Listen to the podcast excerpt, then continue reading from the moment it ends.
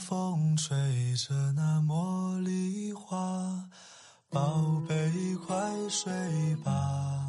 每一天，我们的生活忙碌复杂，希望此刻的你卸下全部的面具和盔甲，让心灵放个假，在快速的节奏中缓慢的生活，爱自己，爱人生。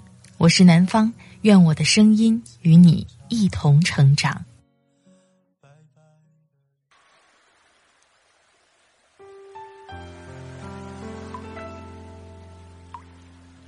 嗨，你好，这里是快节奏慢生活，我是南方。今天你过得好吗？今天是母亲节，祝天下所有的母亲节日快乐！别忘了给妈妈打个电话。今天想跟你分享来自作者夏木的文章：北大学霸宿舍曝光，你的房间暴露了你的层次。我的微信公众号“听南方”也会发布节目文稿，欢迎你的关注。好了，开始今天的节目吧。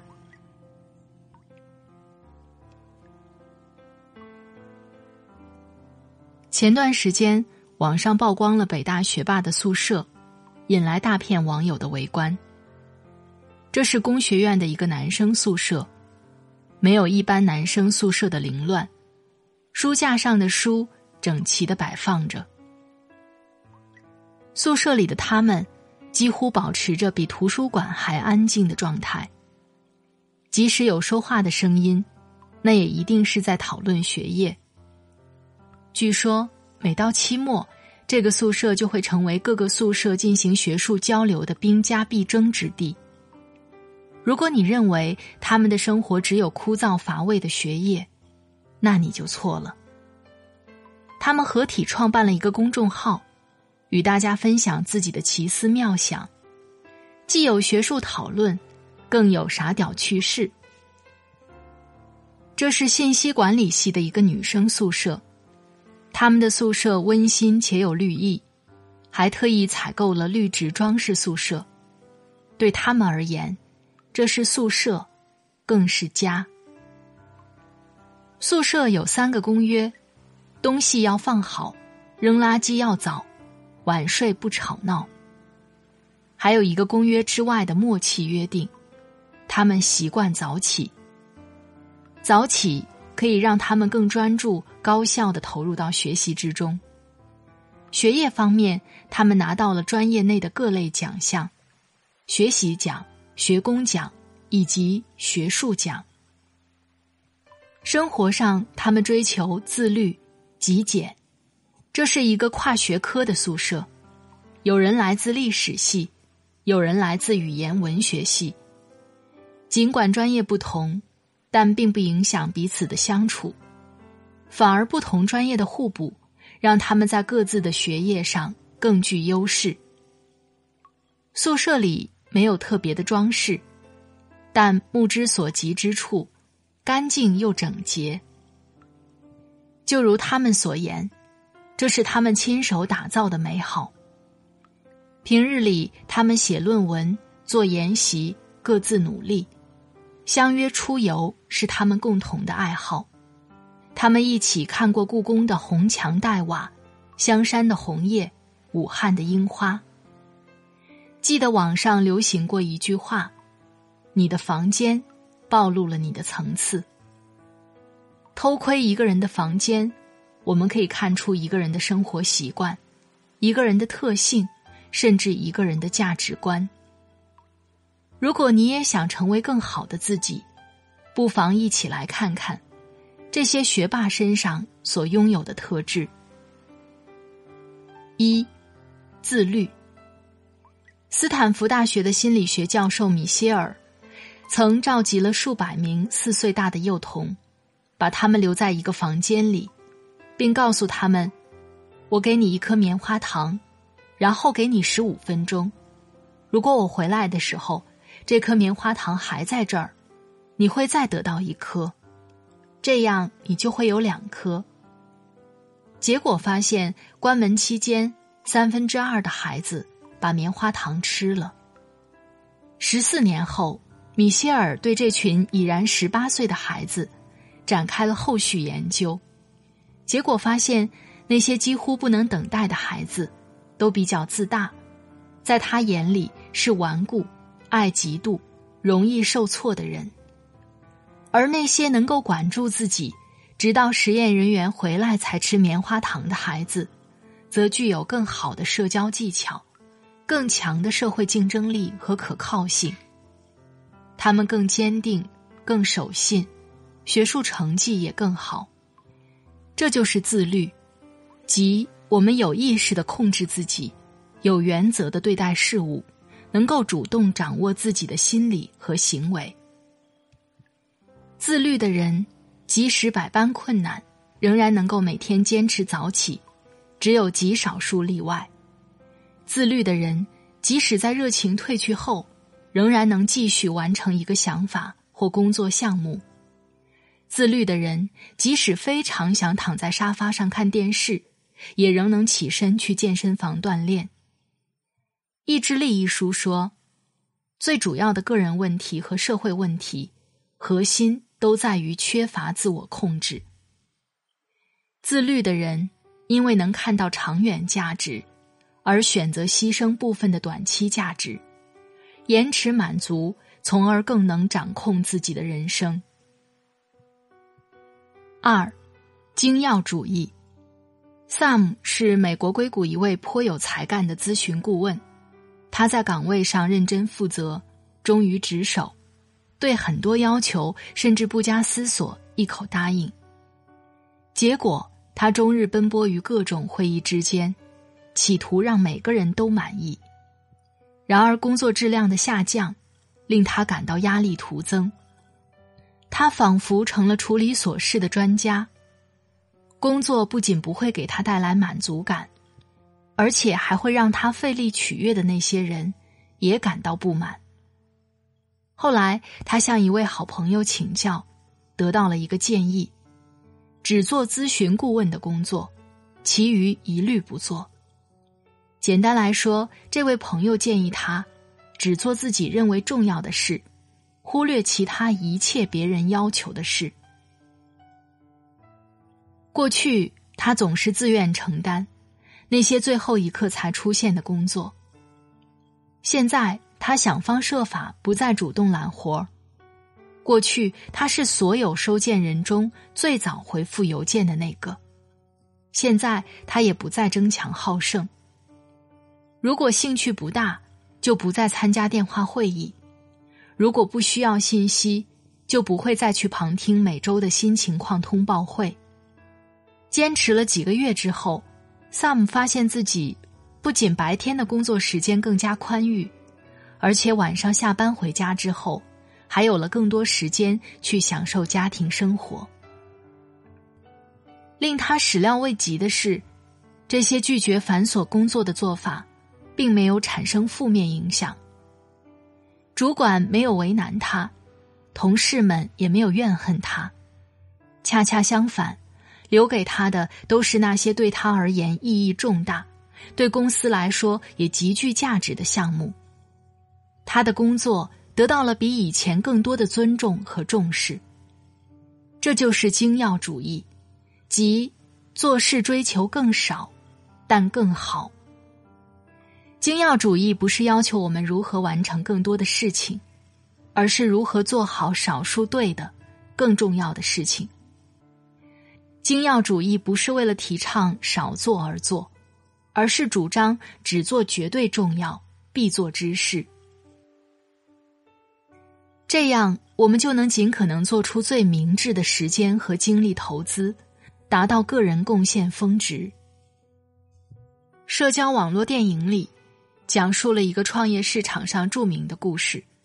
众所周知的 Facebook，其最初整套架构性的设想来自文克莱沃斯兄弟。他们有一次见到扎克伯格，就跟他讲了整套想法。扎克伯格听后认为太精彩了，想要一起干。然而兄弟俩却说：“我们想想，没有拒绝，也没有答应。”扎克伯格没有浪费眼前的机会，回到宿舍后，他马上就开始动手，写代码、请教高人、见投资者。在扎克伯格已经热火朝天干起来的时候，文克莱沃斯兄弟还在酒吧喝酒，准备自己的皮划艇赛。最后，等知道一个叫 Facebook 的东西已经崛起，他们才慌张失色的跑上门去要钱，于是就打了一场旷日持久的官司。虽然文克莱沃斯兄弟拿到了一些赔偿。不过，相比于 Facebook 当下的发展态势，这些赔偿仅是小小的一部分。这就是即刻行动，即一个人为了达到自己的目标，采取的及时有效的作为。即刻行动体现的是一种强有力的执行力。许多人提倡三思而后行，但其实行动是先于思考的。因为人们的机智行动是基于高度技巧及复杂推理而形成的，而其中多数技能又都属于隐性知识范畴，也就是说，你不知道，其实你有能力做到。因此，在行动之后反思，可能会反过来发展我们的认识。四，玩商。媒体作者娇娇妈有一次去姐姐家。姐姐九岁的儿子吃完晚饭，准备出门找邻居小朋友玩脚还没有迈出门，姐姐开始揪着小外甥的耳朵骂起来。吃完饭就想着出去玩你的作业做完了没？钢琴练了吗？会画画了没？玩玩玩，一天天就知道玩将来你考不上重点中学怎么办？小外甥本来兴高采烈的脸蛋儿，一下子暗淡下来。满脸的委屈和郁闷。晚上，外甥拉着我的手，悄悄地说：“阿姨，是不是长大了就不用写那么多作业，不用练钢琴了，就可以跟哥哥姐姐们玩了呀？”看着小外甥一脸认真的样子，我还真的有点心疼不已。外甥才九岁，就已经上四年级，每天回来要写大量的作业。周末就要赶着去上钢琴课，参加绘画培训班。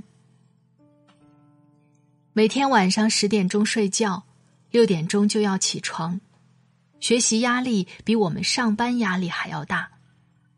快乐的童年就这样被无数的作业和培训班给侵占了。其实我可以理解姐姐的管教方式，因为在中国很多家长都是如此。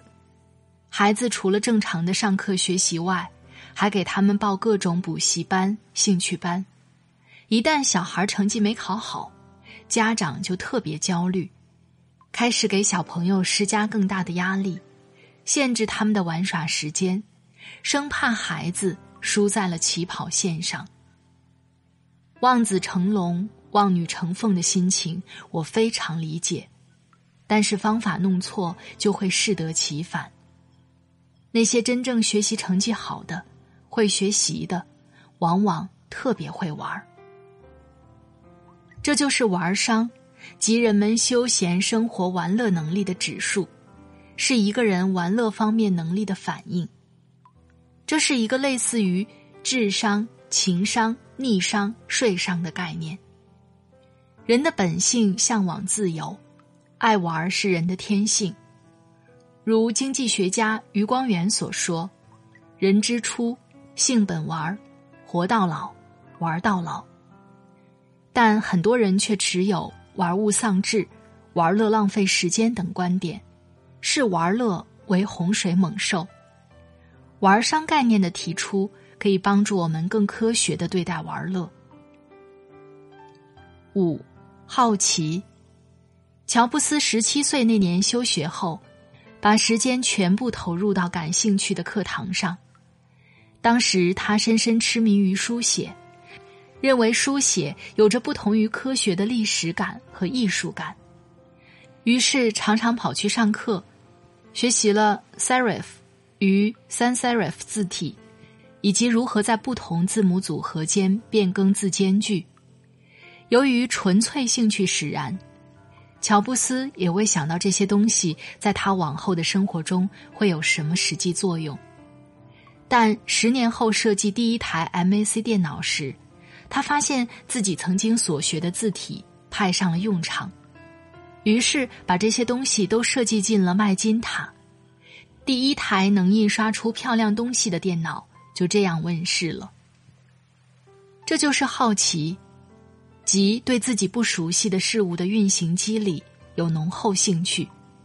一个有好奇心的人，会思考云彩的形成与变换，会着迷于花蕾的出绽，觉察数学法则逻辑上的简洁性。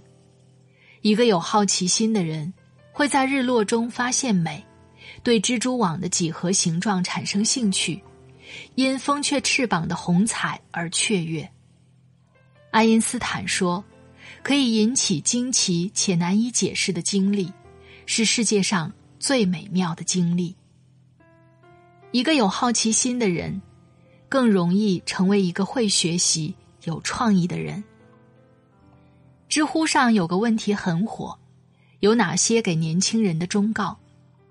其中一条回答让人深省：如果你现在不努力让自己过上想要的生活，那么以后你就会浪费大把的时间去应付你不想要的生活。不要浪费眼前的时光，去修炼成一个更好的自己。月光还是那月光，只是人变了模样。流浪，他还在流浪去向此姑娘，七夜的风吹呀吹，吹痛故事里的人。你离去在风里，他不肯承认。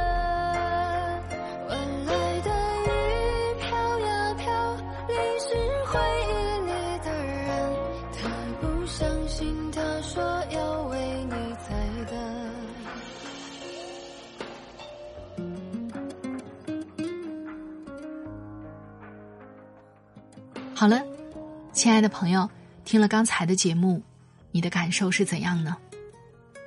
一个人的情况怎么样，通过很多外在的一些小细节就可以体现出来，比如房间，比如说话时的语气、表情，遇到问题时第一时间的反应等等。所有的美好都不是一蹴而就的，都是在成长过程当中渐渐养成的好习惯。想要什么样的未来，就努力让自己现在的生活成为什么样子。在这里特别感谢作者夏木，精读主创，个人微信公众号是夏木的时光。这篇文章首发于微信公众号精读。如果你喜欢他的文字，欢迎关注他。快节奏慢生活是在每周二、周五、周日的晚上更新。如果你喜欢我的节目，欢迎下载喜马拉雅 APP，搜索“南方 Darling”，或者“快节奏慢生活”，关注我，第一时间收听温暖。好了，今天的节目就到这里，我们下期再会，祝你晚安，今夜好梦，拜拜。